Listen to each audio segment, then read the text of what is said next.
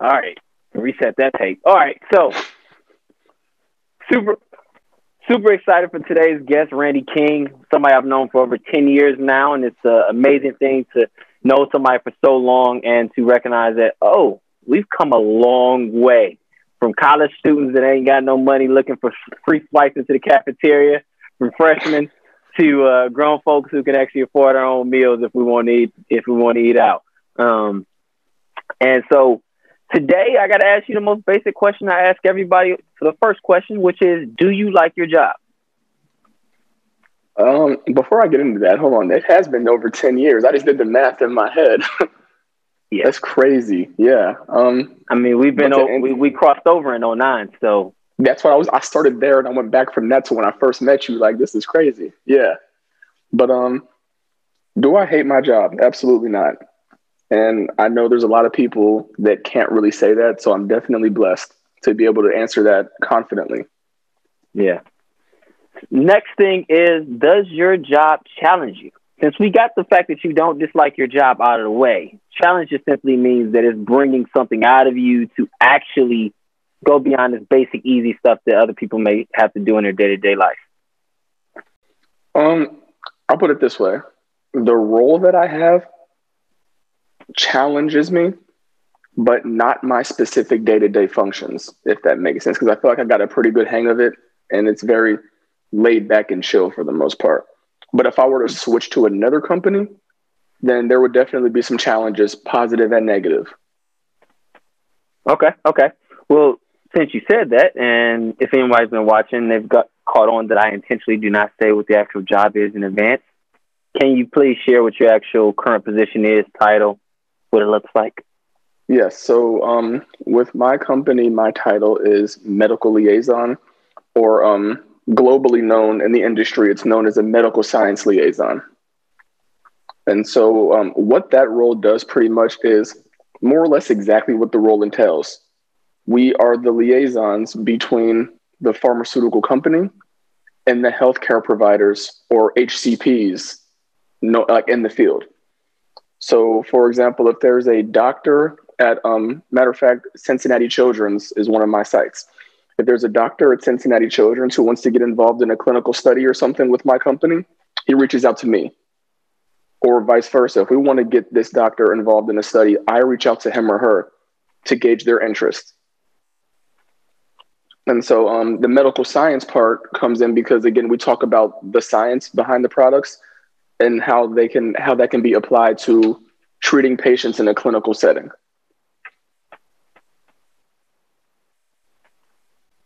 Okay, okay.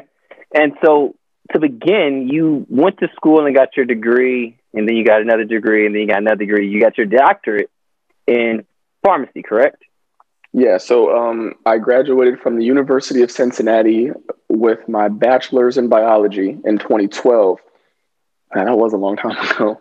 Then I graduated with um, my doctor of pharmacy from the same institution in uh, 2016. Then after that, I did my postdoctoral fellowship in New Jersey, which was a one year fellowship. Then I started working in what I consider my big boy job in 2017. And so there's a significant difference from what you do and what other people see as a pharmacist. Is that accurate? Absolutely. Absolutely. Completely okay. different worlds. Yeah. yeah. So you're not working, but you did work uh, at Kroger at one point? I worked at yep, I worked at Kroger Pharmacy um, when I was in uh, pharmacy school. So my title was pharmacy intern, licensed by the state of Ohio as well as Kentucky. And I also worked in, um, at Target Pharmacy before they got bought by CVS with the same licenses, so I could cross over in between either states and work. Hmm. So you have to have specific licenses for each state in order to do your job. Yeah, well, not in this role, but as a traditional pharmacist, yes, you do. Hmm. Okay. Okay. So I just wanted to bring that up because I recognize that by making that transition from Kroger, the way that everyone else sees a pharmacist, to what you're doing now, did you know about this role when you were like, I'm going to become a pharmacist in college? Absolutely. Or did not. you stumble into this? Okay. Absolutely not. So it was actually, um, I, I'm, I'm a strong believer in like everything happens for a reason right? And so um, the way I found out about this this role that I have now was more or less because um, so let me just back up and give you the full story. So in your third year of pharmacy school, um, that's when you spend the majority of your time planning your rotations for the next year. And rotations pretty much is a way of saying you're acting as a pharmacist in the field clinically. So instead of sitting in class doing traditional didactic learning, like taking notes, mm-hmm. sitting there and listening to lecture, I'm actually at one of the hospitals in Cincinnati doing rounds with the attending physician. And that's how I spend my day. So, with that being said, I was in the selection process to do my rotations. And I remember I was torn between a rotation at a compounding pharmacy in Houston, Texas, or, or a nationwide children's hospital in Columbus. So, between the two, things didn't work out in Houston because finances, I couldn't really afford rent for a month. I couldn't afford a hotel, obviously. So I went to Columbus, stayed with my parents there, and I had this rotation uh, since at um, Nationwide Children's in Columbus, Ohio. My preceptor, Dr. Steve Plogsted, like maybe my second week there, he's like, "Hey, Randy, have you ever heard of PPS?" And I'm like, "No, never." Like, what? What do you know? He's like, "You know, you should look into that. I think you'd be good in um in pharmaceutical industry." And then that's sort of what got the ball rolling. Just literally from that one conversation, he said, I applied for um, my fellowship a week after that and had an interview in New Orleans. They flew me out to New Jersey and I got the offer. Wow. That's crazy how life happens. Yeah. Sounds like it happened kind of fast actually. Yeah. So um actually I he he and I had that conversation, I'd say the first week of October. Applications were due, I think either two weeks after that and I knew that I had gotten the job in December. See, that right there is why I feel that people say a lot of things wrong. And I, I stress this when I used to teach uh, students in um, soft skills class, which was people always say it's not what you know, it's who you know. First off, you do need to know something, which means you went and got your doctorate in pharmacy. So you need to know something. And yes, it was great that you actually knew him.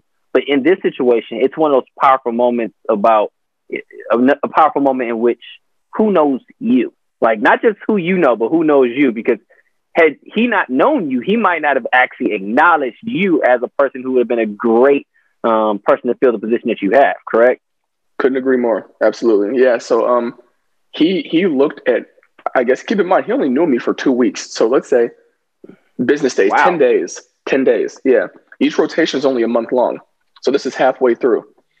He says, he says, Randy, um, check out this email I got. It's from PPS. You know what that is? No. So I'm reading over his shoulder on his personal laptop or his work laptop. And he's just showing me, um, yeah, PPS is um ASHP mid-year. I'm throwing out acronyms. I know. It's just it's just um industry t- industry terms. Sorry.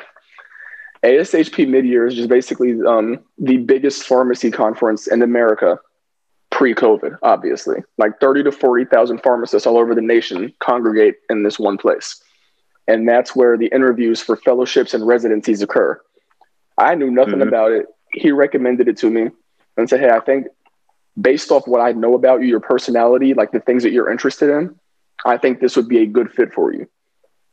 And so a lot of people may actually look at that in like a negative sense because they're saying, Hey, here's this clinically focused pharmacist telling you you should go to the business side almost like oh did, did i not did i not make the cut in clinically but it's not mm-hmm. even like that it's it's more so like there are just i hate to say it this way for lack of a better term there are certain stereotypical roles for pharmacists and because in his mind i guess i wasn't a stereotypical pharmacist he thought that i should broaden my horizons to other opportunities and so I look at it in a positive sense where there are actually people at the University of Cincinnati, which is a very clinically focused school.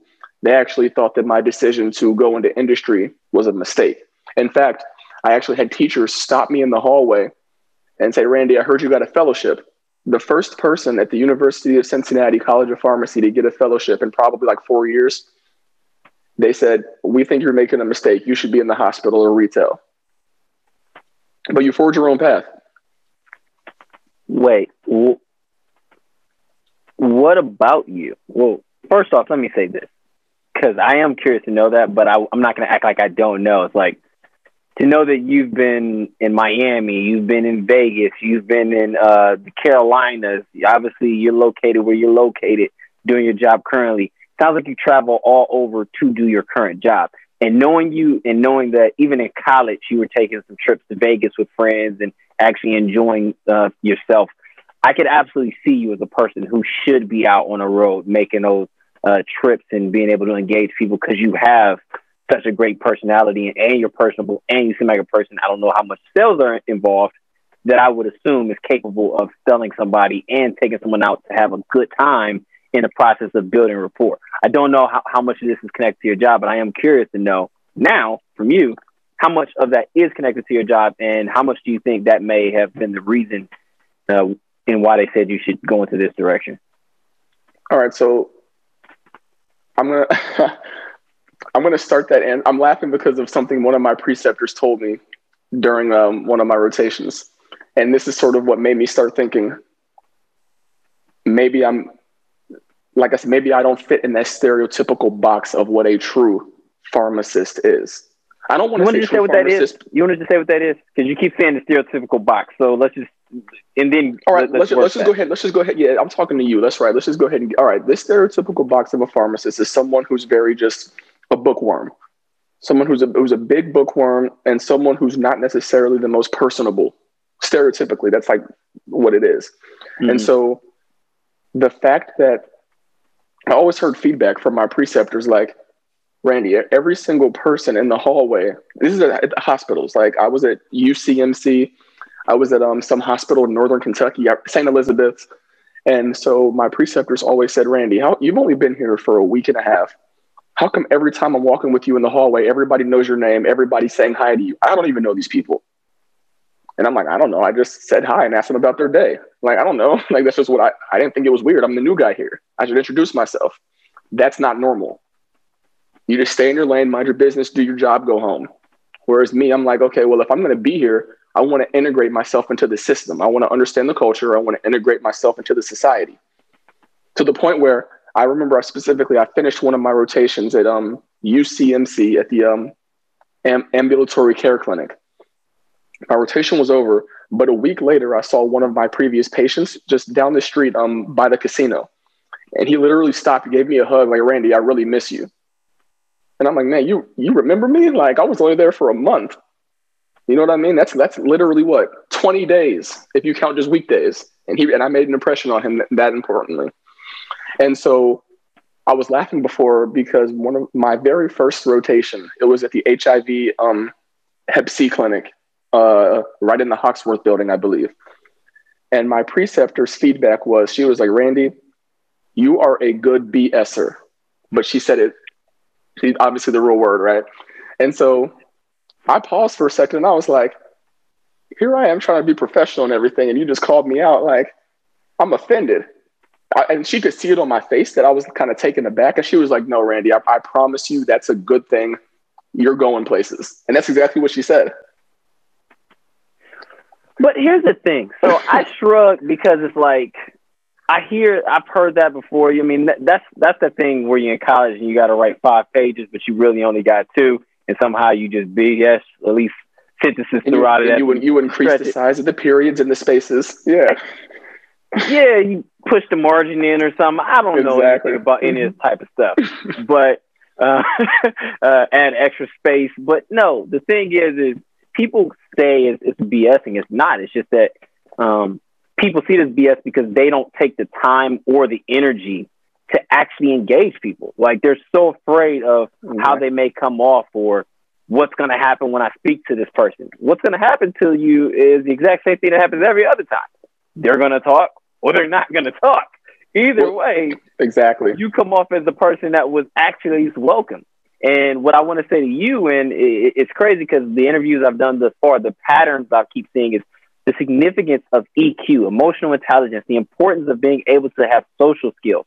And the cool thing is you have a job in which you don't have to have those, but your position came about because you actually utilize those things. And that guy who walked up to you, or whoever that person was that walked up, up to you, um, they they were an example of it's not always what you did to that person or what you did with that person that they remember. People remember how you make them feel.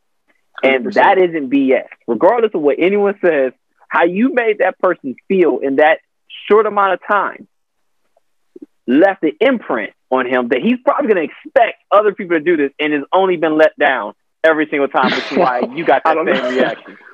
I, I don't I don't know if I'd, I'd say that. I feel like we all we all have our own different lanes when it comes to social interaction. You know, Mhm. each, each person you come across will provide you with something different. You know, so maybe maybe I provided the aspect where he was able to escape the fact that he was at work for ten minutes when we talked. You know, and the other person is able to make him be more passionate about his job and that 10 minutes they interact. Everybody brings something different to um, in every interaction they have.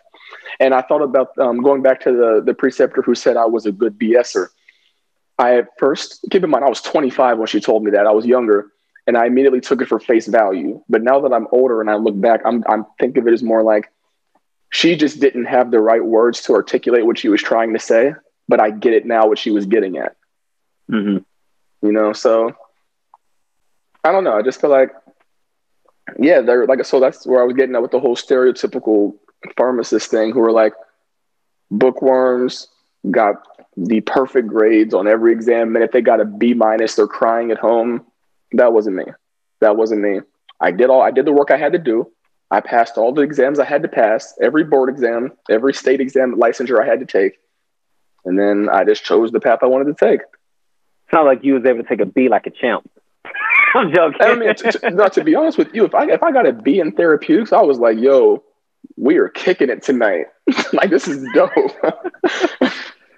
and that's be- and- and what's important for people to recognize is that's most likely because how hard that class actually was, and knowing that you were able to succeed in at least getting above average in the process of passing that class. Correct? oh, oh yeah, yeah, yeah, yeah. So, um, anything less than a C is failing. So if you get a seventy percent, a seventy percent is pretty much like a like a D minus, more or less, in pharmacy school, right? Mhm. And so, if you're going to, everybody says this, if you're ever going to fail a class in pharmacy school, and when you fail a class, you get held back a year.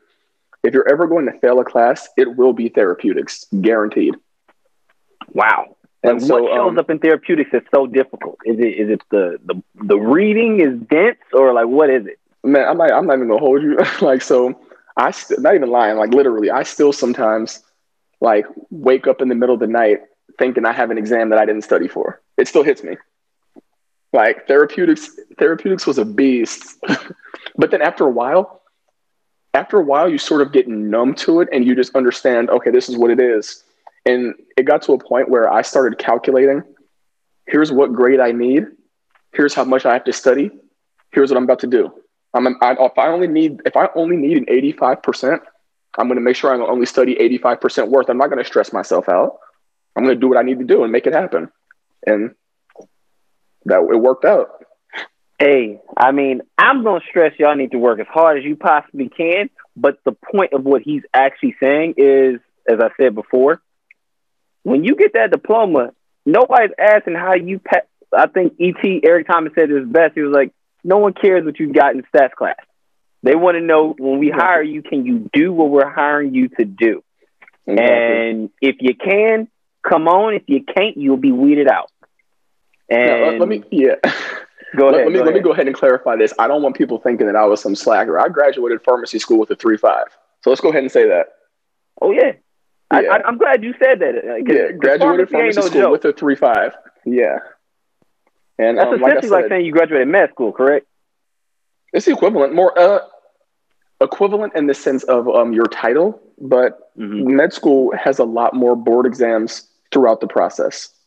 So they have what these well, they have what's known as step exams that you take after your first year. I think after your second and third year, we just take um, I think we took one board exam to certify that we were able to go onto rotations, and then we took another one to officially say we are a pharmacist.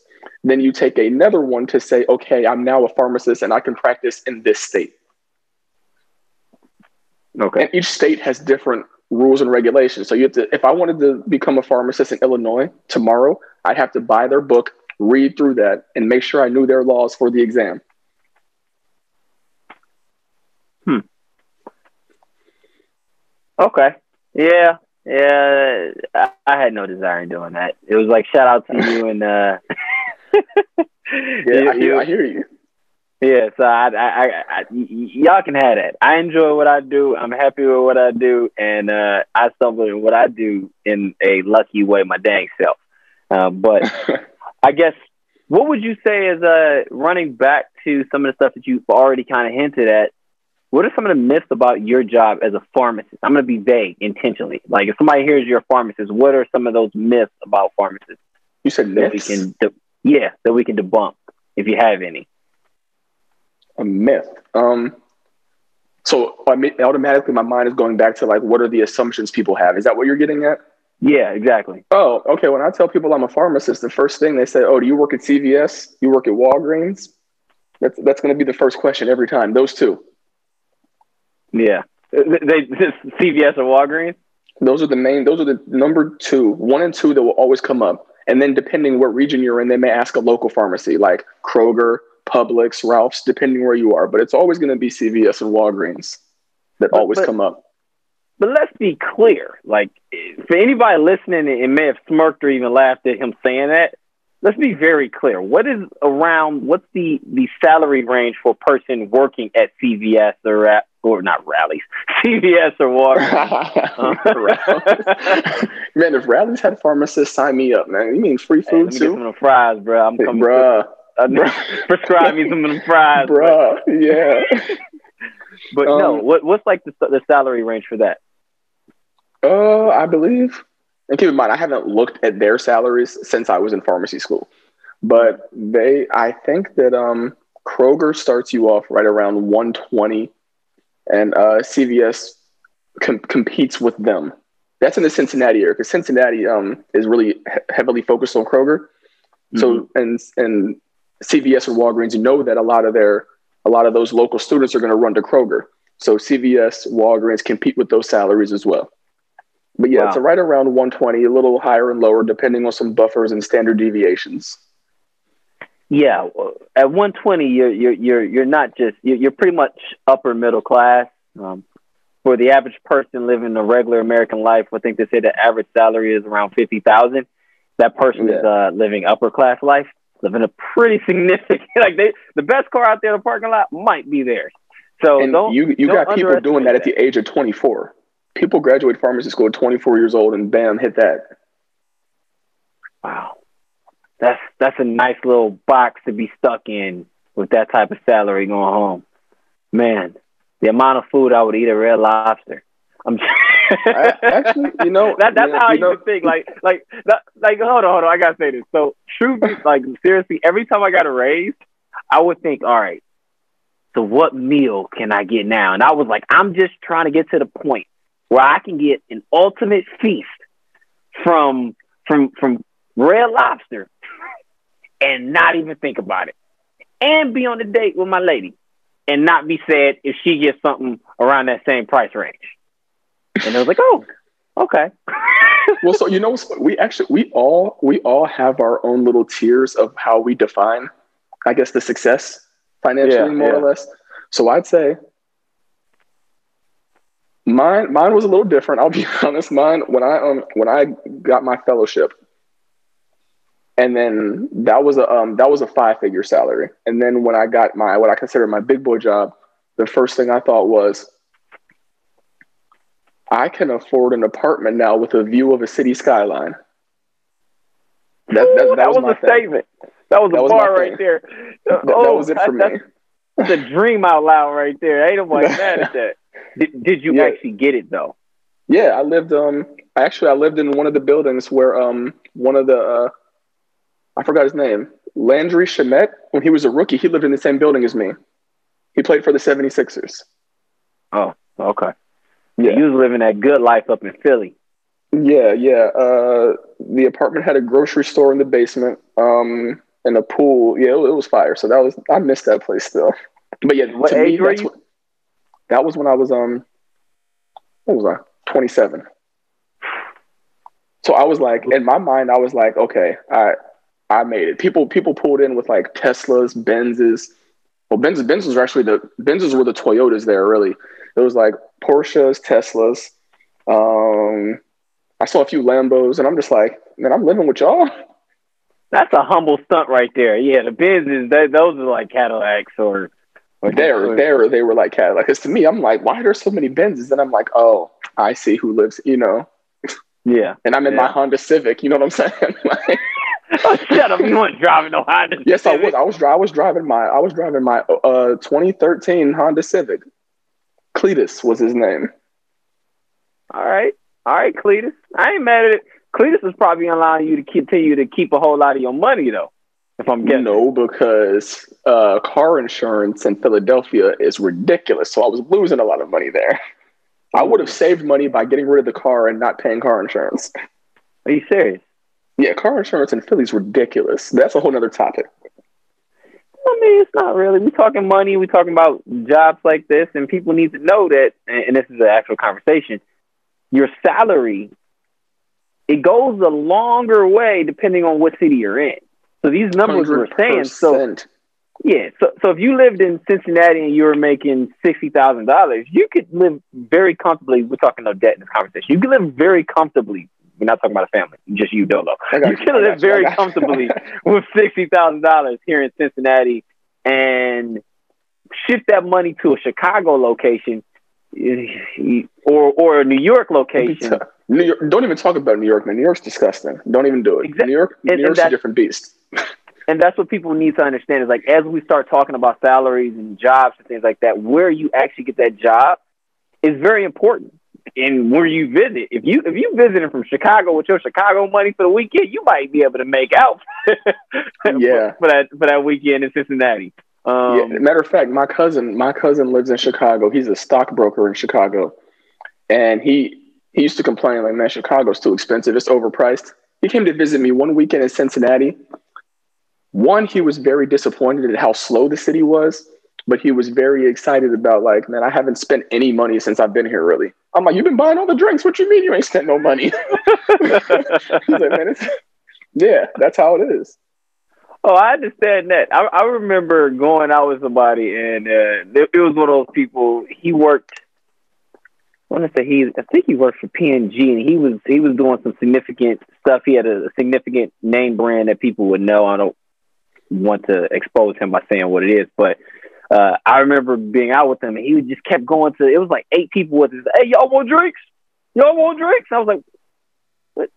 just one one round is like a hundred dollars. What are we doing here? You are your third game. Go, go. Like, how is this man living like this? And then, and he's living downtown. He had no debt. He's sitting here working a job that's paying him over hundred fifty thousand dollars. And I'm like, man, this this is this is really interesting. That, that's those moments where you realize, all right, you need to step your life up a little bit, step your life up, and and I like being around people like that. um, um, but let's get let's let's get back to uh, some of the uh, other things. So, education wise, you you ran through those degrees, but how what's the average time period that a person has to be in college, university, um, to get this degree? Start okay, from bachelor so years. When I was in school, they've changed it since I was in school. When I was in school in the state of Ohio, again, keep in mind, every state, every institution is different. I can only speak to Ohio because that's my experience. You could do two years of undergrad and four years of pharmacy school. That's called two plus four, six year program, and you can be out. Nowadays, though, matter of fact, the year that I graduated, they increased it to three plus four minimum. And I think mm-hmm. Ohio State had always been have to have a bachelor's first, then go to pharmacy school. So four plus four. I did four plus four because I was actually pre medicine. I was pre med before I switched over to pharmacy. And obviously, you can't go to med school with only a few years of school. You got to have a degree 1st mm-hmm. So, to believe believe it or not, my first year of pharmacy school, I was actually one of the older people in my class at the age of 26. I'm sorry, uh, I started at 22. There were people in my class who who weren't even able to drink yet, and they were in my pharmacy class prescribing medications. Well, you can't prescribe. But they're not prescribing, but they're they're most likely handling those things or whatnot. Mm-hmm. Yeah, like you, you when you're on rotations. Look, when you're on rotations, you have doctors who are in their 40s and 50s looking to you like, okay, pharmacy student, what drug are we giving this patient who may potentially die in a week?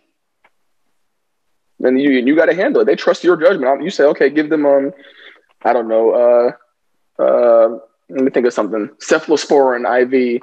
I don't know, BID twice daily, um, and a bolus dose. And they'll be like, all right, write it down, put it in the Epic system. Next patient. Don't even ask any questions. You just keep it moving. Now, for clarity for everyone listening at home, what he's not saying, and I'm looking for him to correct at this moment, is if that person said the absolute wrong answer, that doctor is going to step in and say, "Yeah, n- no, this is what you should have said." Well, uh, okay, uh, okay, yes. I, let me let me clarify. Correct, correct. That not the doctor, but it more so be your precepting pharmacist.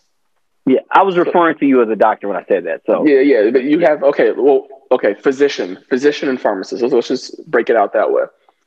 You're on rounds with the physician, and some of the times your precepting pharmacist. Most of the time, your precepting pharmacist will be with you, but sometimes they may not. But that's only when they've trusted you to be able to handle it at that point. And keep in mind, like in a certain, depending on the um, institutional setting you're in, so if you're on the um, the cancer floor or if you're on the infectious disease ward, for the most part, you start to understand. Okay, we're gonna. A lot of these things start to repeat. So that's how you're able to, with such confidence, be able to say something, or you recognize, okay, we would have gone with this medication, but this specific patient here has a drug interaction with one of their other medications. Let's switch it to this. That's when the doctor's like, okay, You've been right all these other times. We'll put it in the system. We'll see if it gets any rejection because the system does rejections also if it's not adequate. And typically you get the green light, keep it moving.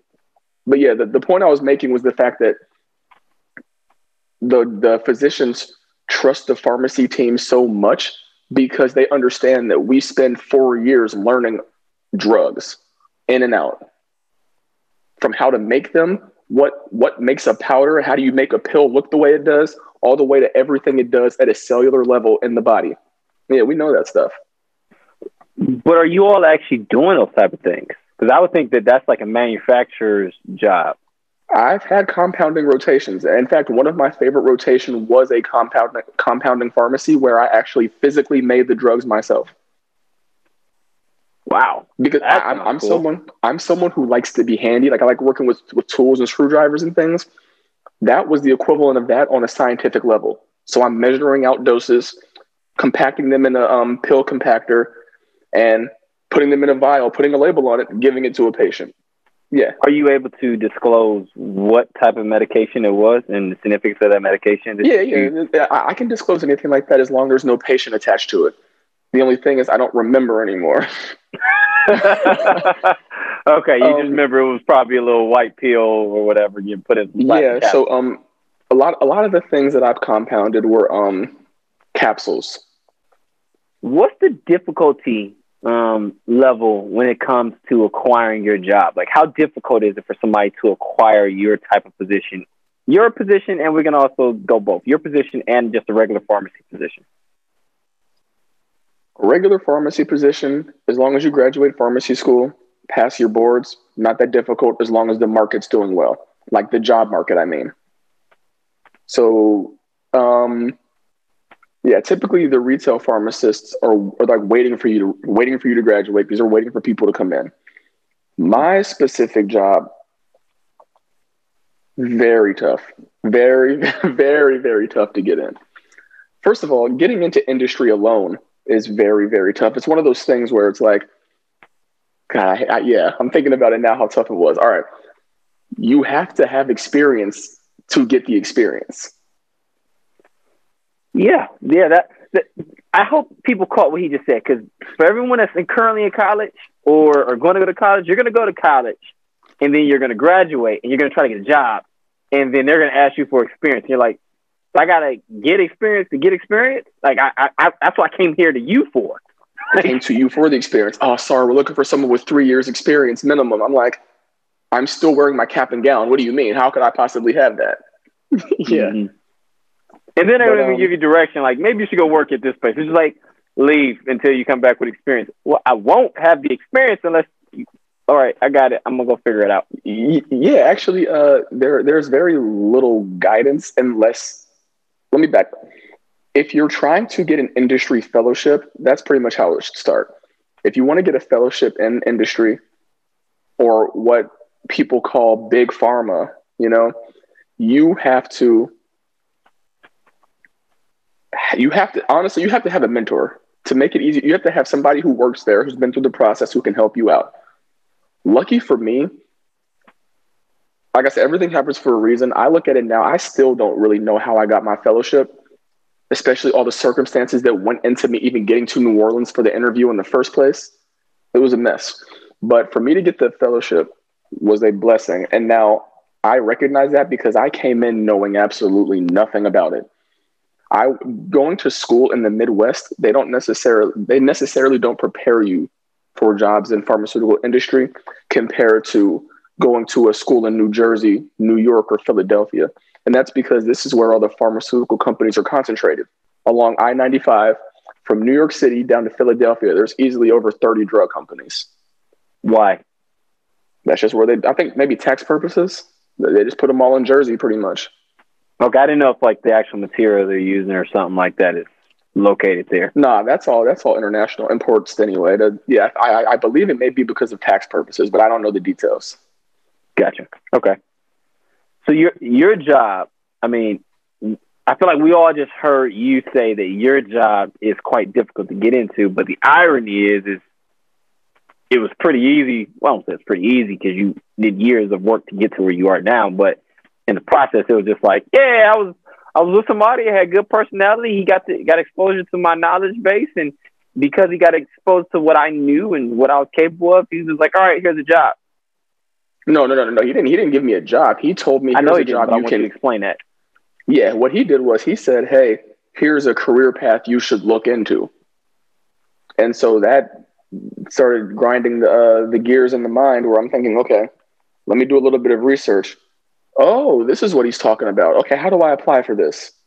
And then that's how that ball got rolling. So I had to um do the application process, get down to New Orleans for the ASHP meeting to interview in person, do well in that in person interview, have a secondary interview there, and also go to a reception so they can see how you interact with everybody.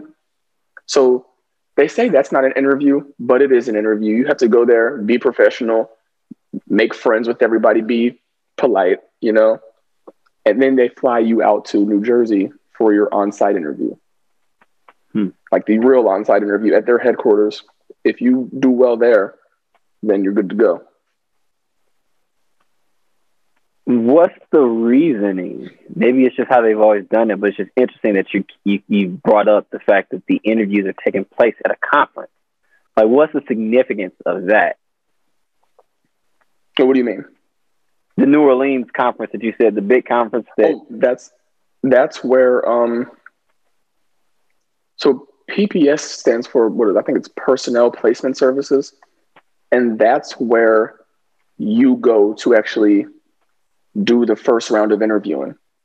And they do that because there's going to be, I think PPS has maybe like, I'm just going to throw out a number, maybe like 50 pharmaceutical companies there and like 300 hospitals interviewing for residencies.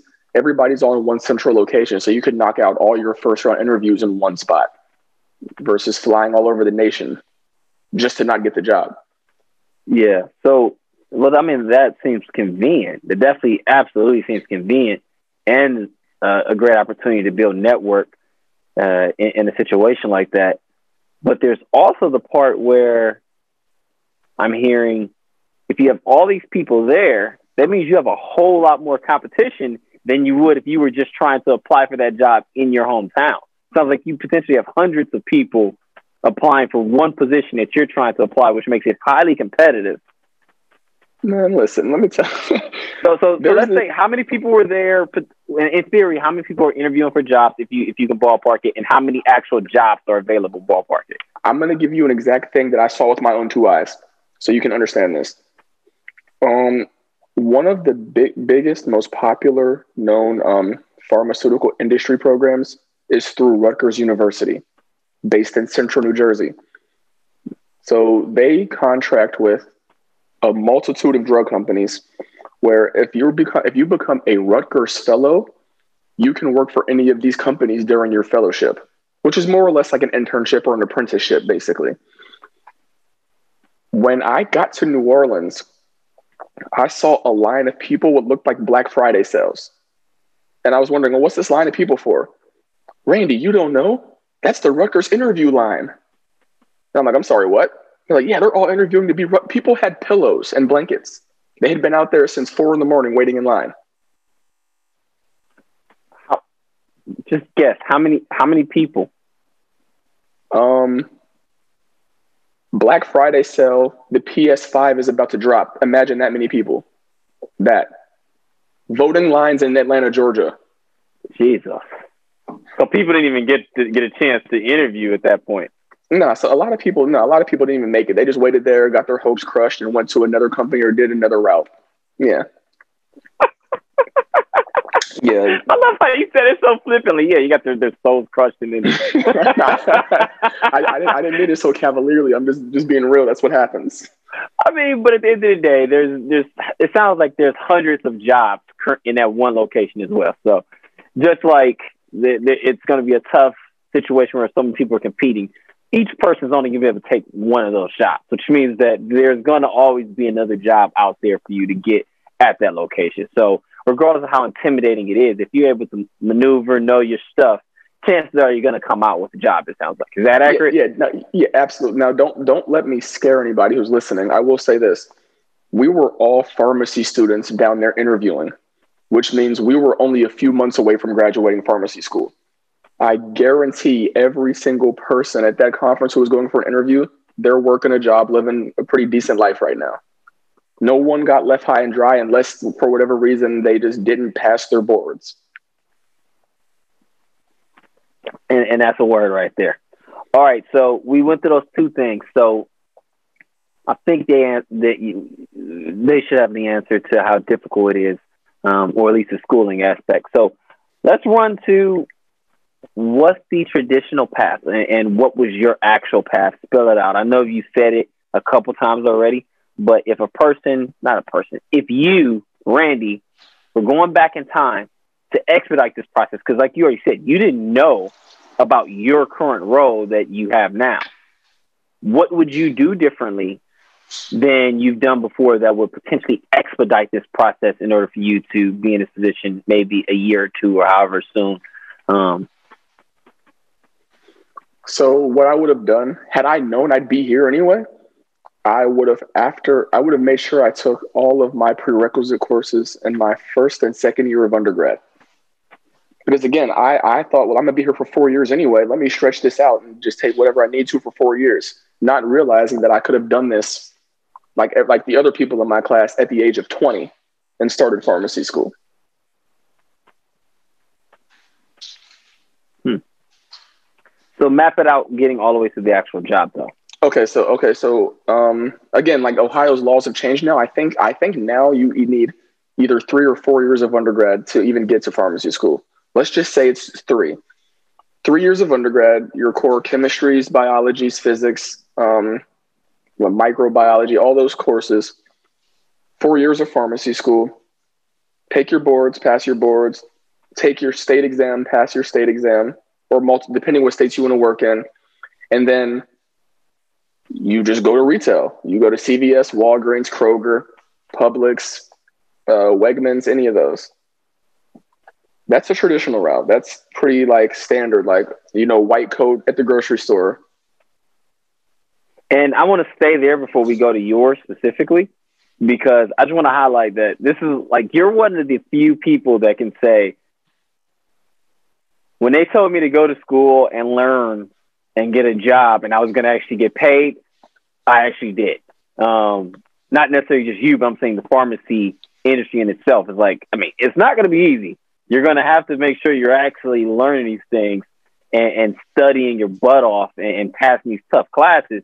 But in a world where people are graduating college and having to work in fast food industries or whatever, not even in positions that don't require an education, you all are not only getting jobs in many cases, uh, you're getting jobs that are beyond what the average American is actually living on. And in theory, a person looking in on your life, especially first out of, of, of school and living in Philly, they're like, this guy rich? He's driving a Honda, Honda Civic, but uh, I see where he lives. And and those rich people, I think it was uh, Bezos when he was worth ten billion, was was driving the the Acura. It's like that. I don't really care about the car. They, like like people, we, we know the trick at this point. Y'all are trying to downplay your finances while you live with all the money opposed to giving away all the money. So it, I think that's that's a really important thing to recognize that regardless of how hard school sounds, it sounds like it's something that's going to pay off in the pharmacy it's, arena. I wouldn't even say that it's downplaying the finances. It's just recognizing that buying a car is a liability compared to an asset. So uh, what's the, who am I trying to show off for? I'd still be driving my Civic if my company didn't give me a car just for the audience, I mean, obviously I know this, but there's somebody that's probably watching this for the first time and hearing that uh, a brand new Lambo that costs five hundred thousand dollars isn't an asset. Uh, can, can you break that down? I mean, it's super obvious just driving it off the lot part of the conversation, which they probably haven't heard before. But go ahead if you if you don't mind. Yeah. So, um, Lambos are nice and everything. You know, like everybody everybody likes to have their toys. I get that. But you have a, you have a Lamborghini or like yeah, let's just say something more a, a little more attainable, a Benz. Once you buy that Benz, as soon as you sign the paperwork and as soon as you turn the key, it's going down in value. About twenty percent, right? I don't know the exact figures because I never bought a Benz. Well, it's tens of thousands of dollars. You're, you're losing tens yeah, of thousands of dollars down. as soon as you drive off the lot. You can't yep. sell that the next day. You couldn't sell that Benz for the exact same price. No, you cannot. Um, and that's why I feel like I I've tried to more so focus on like investments, things like that. I tried the whole real estate thing a few times, but unfortunately it didn't work out yet. But yeah, things like that.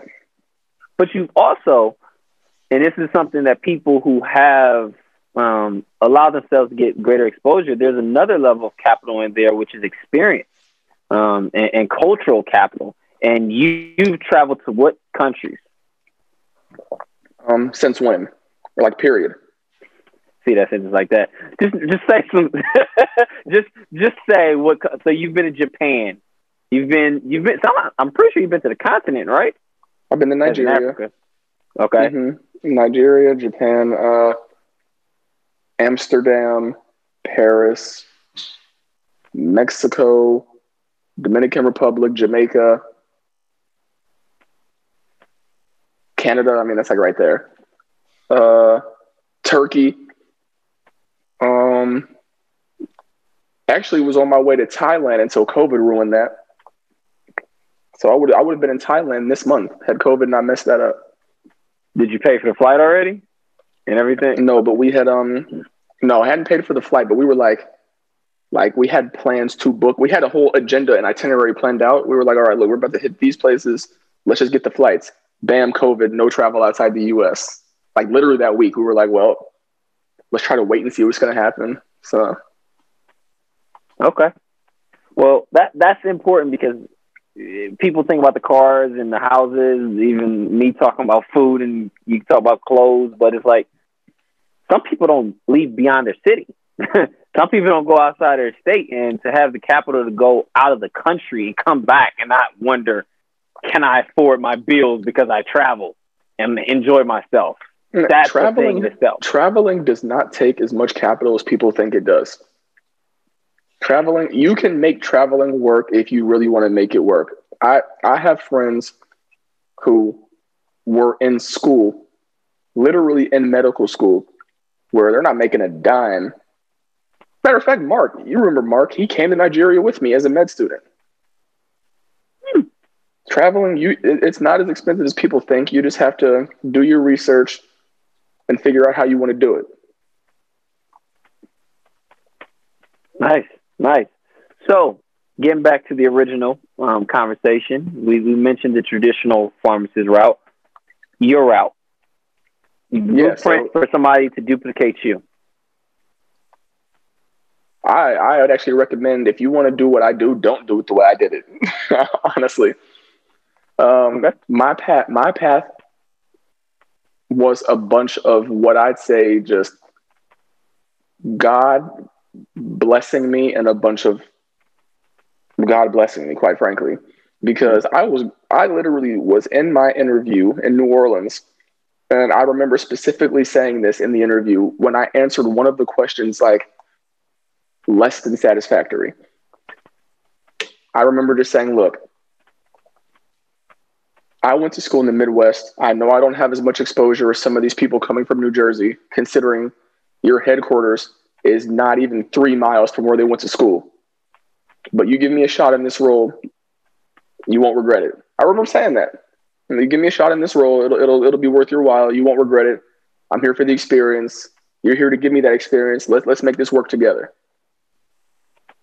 And there it was. I would definitely recommend, like I said, if someone wants to do this, find somebody who's already done it and have them navigate the process for you. I'd be more than happy to do that for anybody. I do it now for people.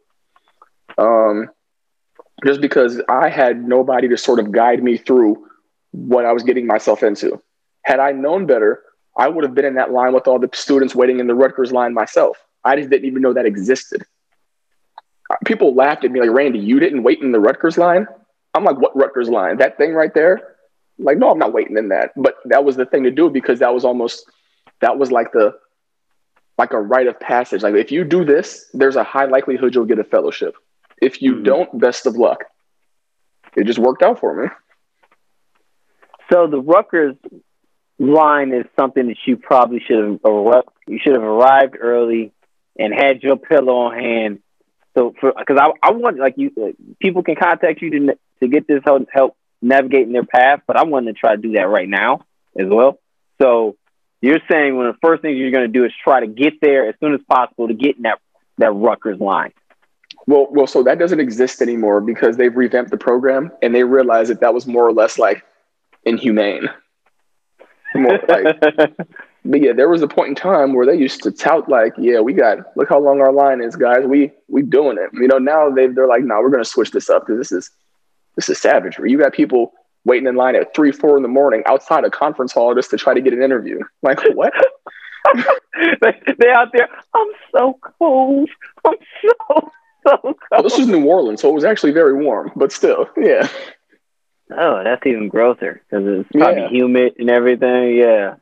Yeah. well, yeah. So let's let's actually do the navigation to get to your position. So, you said you so, would do it differently. So what I did: four years of undergrad, four years of pharmacy school, one year of fellowship. Got got uh my official job where I was working in medical information right outside of Philadelphia. Um, what I would recommend somebody do is don't spend as much time in undergrad if you don't have to if you want to, by all means, it's your prerogative. You can spend 10 years in undergrad if you want. But I'd recommend doing the, the, um, the minimum necessary, doing the pharmacy school aspect, which is obviously mandatory, making sure that you um, build a network in pharmacy school. That was one thing that I was really good at doing, building a network. So every time we had a big exam, I was never studying by myself. I'm in I'm in the um the mess lounge at the pharmacy school or the little mini cafeteria upstairs, studying, pulling all nighters with four and five, six people, every single exam. That's what's key. Because they throw so much material at you, no matter how many notes you take, you're always gonna miss something. But I bet your boy Sean next to you, he may have that note that you missed. You know what I'm saying? So building a network is key I remember the people who used to go through pharmacy school by themselves and were like kind of like the loners, the ones who d- didn't really have that many friends, didn't really talk to that many people. They were the ones who typically struggled the most, trying to do everything on their own. That is what I'd say is the big key. Study groups, building a network, showing the teachers you actually care about the material, sitting in those study hall, not study halls, um, office hours, and just cranking through that work I can definitely say that um, that was probably the most challenging mentally four years of my life was pharmacy school. Like I said, to this point, matter of fact, I even talked about this um, two months ago. I woke up in the middle of the night, like two months ago, when I was still living in Charlotte. Woke up heart racing, and I'm like, "Did I study for that exam?" And I'm like, "Man, what exam? Like, What, are, what am I talking about? I, that, that's real. Like that, that PTSD sometimes sticks. I asked one of my classmates, she's like, oh yeah, I have those dreams still too. I'm just saying that it, it's real. But once you're out of it, I, I can't think of anything I would have done that could have been this rewarding. Mm-hmm. Unless I hit the lottery or something. I, don't, think that would be rewarding. I think that would just yeah, it's more like reward. I just I would just yeah, it's a reward, but I didn't put any effort in. Yeah, yeah, and that's why you well, I I think that's where that conversation. I would assume that you wouldn't be one of the statistics that would go straight broke if you hit the lottery, um, because I think you would understand how to handle the money. But no, you no one would even know I won that thing, man. Not that money would be that money would be all over the place, scattered in some investments and capital venture fund. Man, yeah, you wouldn't even know.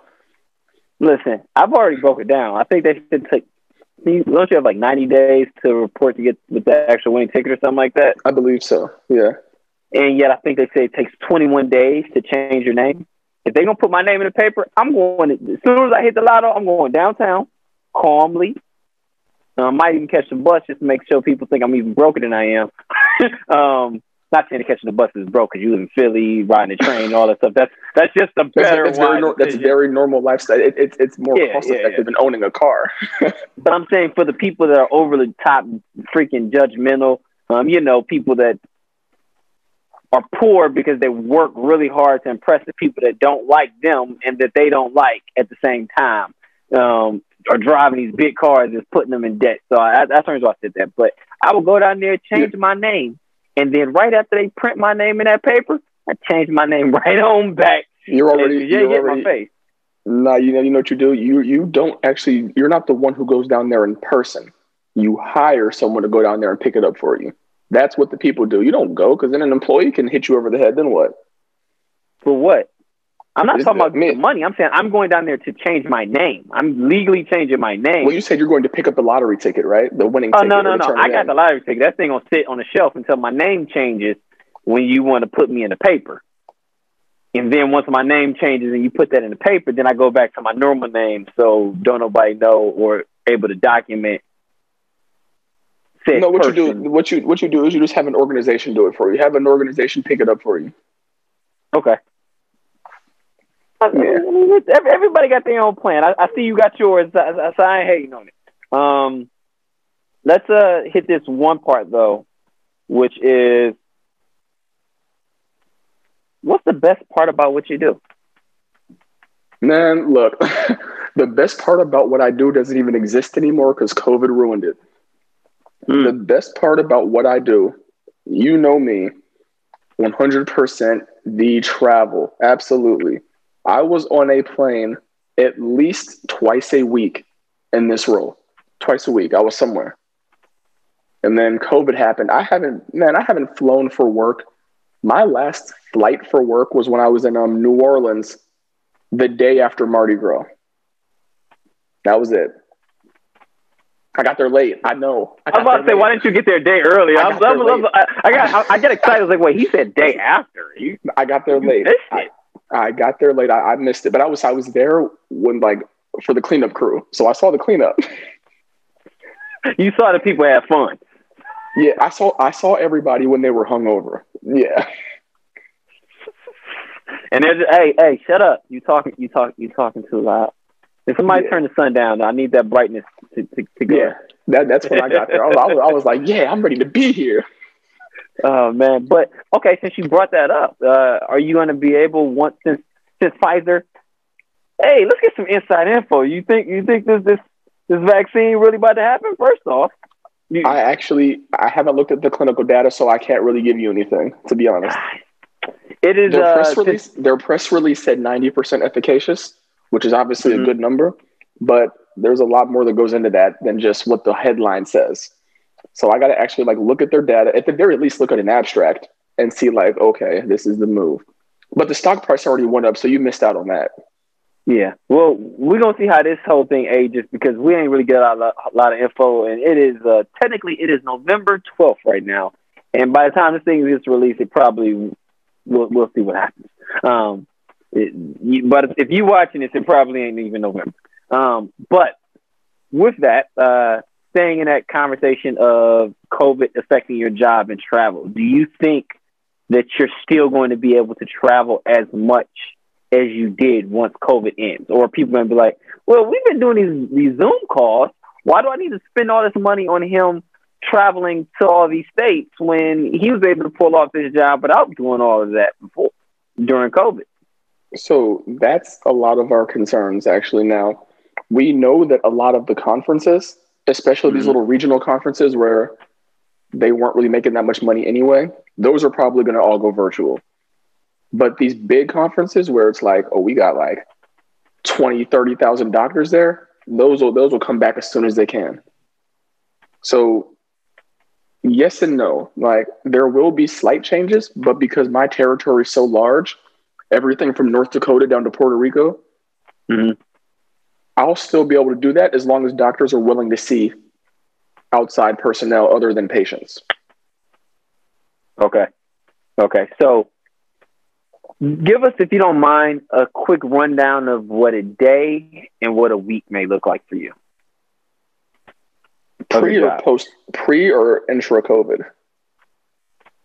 Well, hopefully by the time this thing airs, it'll be post COVID. So let's say pre COVID. All right. Pre or pre COVID. All right. Here's what a typical day would be like. Wake up, depending what time my flight is, I wake up, give myself time to get to through TSA, um, go through the so pack my bag, go to the airport, check in the we'll rent a car if necessary, go to the hotel, um, change if necessary, then go to my first meeting with the doctor. And that meeting may be anywhere from in the doctor's office, on the floor with the patients, like outside of a patient's room, or even even something as ridiculous as meeting a doctor at a bar. But yeah, that's that's that's very normal. Yeah. Um, yeah, that's that, that's not that's not abnormal. I mean, that's just engagement, building rapport, building relationships, being comfortable, and having a real conversation. That's how a lot of yeah. business is done. That's not abnormal Exactly. Exactly. Yeah. Um, in fact, one of my favorite meetings I had was with a doctor in Miami, Florida. She's from um, Peru, and so the majority of the meeting, she was helping me practice my Spanish as we just kept buying bottles of wine, and that was according to my job, that was a very successful meeting for me. Mm-hmm. Whereas all I do is learn my Spanish, you know what I'm saying? and like drink some good wines. Yeah, I mean, and, and the, the thing is that people have to know is, is when doing business with people, when all things are fair, people work with people that they like. And all things unfair, people still work with people that they like. So at the end of mm-hmm. the day, uh, I mean, yeah, you want them to be completely fair, and I shouldn't have to have a personality. But chances are, if I gotta choose between people, two people are equal, except one has a personality that I actually enjoy working with. Why would I not choose this person as the person to work with? So when I call them, I'm not dreading the call. And that's exactly what my preceptor said. He's like, You have something different. You would be able to excel in this career path. And mm-hmm. that's exactly what got it. He knew I had the, he knew I knew the clinical data. I'm, I'm in rotations with these other pharmacy students with me. He obviously knows, like, okay, he, he's been through pharmacy school. He, he knows that he knows the drugs, he knows the science behind them. But can he articulate that to a patient well? And can he also articulate that to a doctor well to the point where they're not bleeding from the ears? And I think that's where uh, that's what that preceptor, Dr. Plogsted, saw. Yeah. I, if I'm honest with you, man, and this is a genuine statement, I genuinely didn't know how fun your job sounds. And I'm I'm highly jealous. And I just sit there and think like, man, I still wouldn't want to take those classes. I mean, I'm not even gonna lie. I'm like, I feel you. Yeah, I, I, that's why you, make the that. big bucks. That's why you make the big bucks. I feel you on that. uh, big so big bucks is actually something that's subjective also because if you you're man, I, I, I, no no no no I work for a drug company man I, I know people I know people that I can text right now on my personal phone and they're easily making like a few million dollars a year. Oh, that's all just a few you, you said few like it was like yeah go buy yourself some chips. Like, well, I said, well, I said the person that I can text. I know people making like like 15, 20 million, but I don't really have them on like a personal level where I can text them and say, let's grab a drink. Mm-hmm. Yeah. You should develop that though. I, am working on it. I'm working on it. Baby steps. I'll fly out if you if you need somebody if you need a wingman to uh, come in and, and have those yeah. conversations and help develop that relationship with him or her. Uh, just let me know. I'm willing to fly in to build that relationship and make we, sure we can, that... we can set some we can set something up for sure. um, all right, all right. Well, uh, is there anything in particular that you think that people need to know about pharmacy, the industry, your job? that they may not know? Uh, biggest thing I can say is don't put yourself in a box. Keep your options open. Because had I went into pharmacy school, in fact, I I went into pharmacy school thinking I'm going to do retail. Simple as that, cut and dry. Now it's just a matter of choosing which company I want to work for. Is it going to be CVS? Is it going to be Walgreens? Uh, I was in my last year of pharmacy school. And I thought, oh, well, Target Pharmacy doesn't sound that bad. Let me work for Target. And now here I am. Mm-hmm. Don't put yourself in a box. Be open to the changes that life will throw at you. I've had to move around a lot. You know, I've lived in Cincinnati, of course. I lived in New Jersey. I've lived in Charlotte, lived in Pennsylvania, Philadelphia twice now, you know? So just be open to opportunities.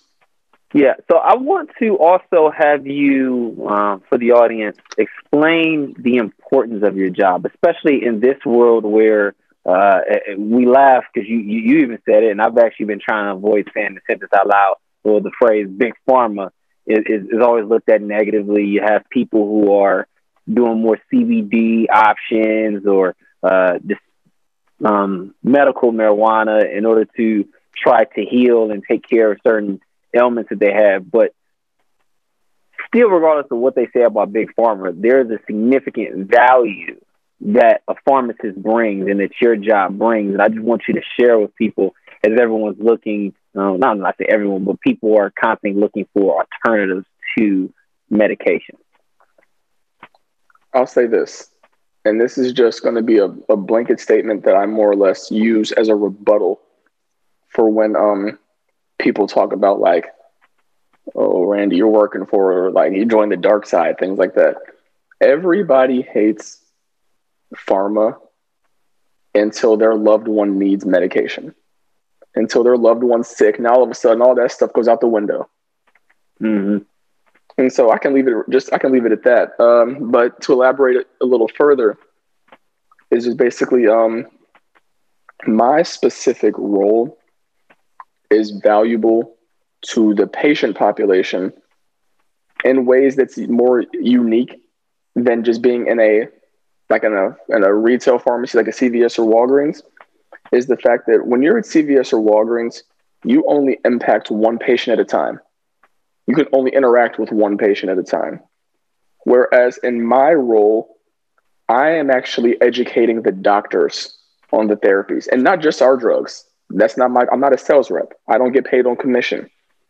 I talk about changes in therapies overall, trend changes, and get their thoughts like, hey, we're thinking about creating a medication like this. Or I've noticed like the new guidelines say things like this.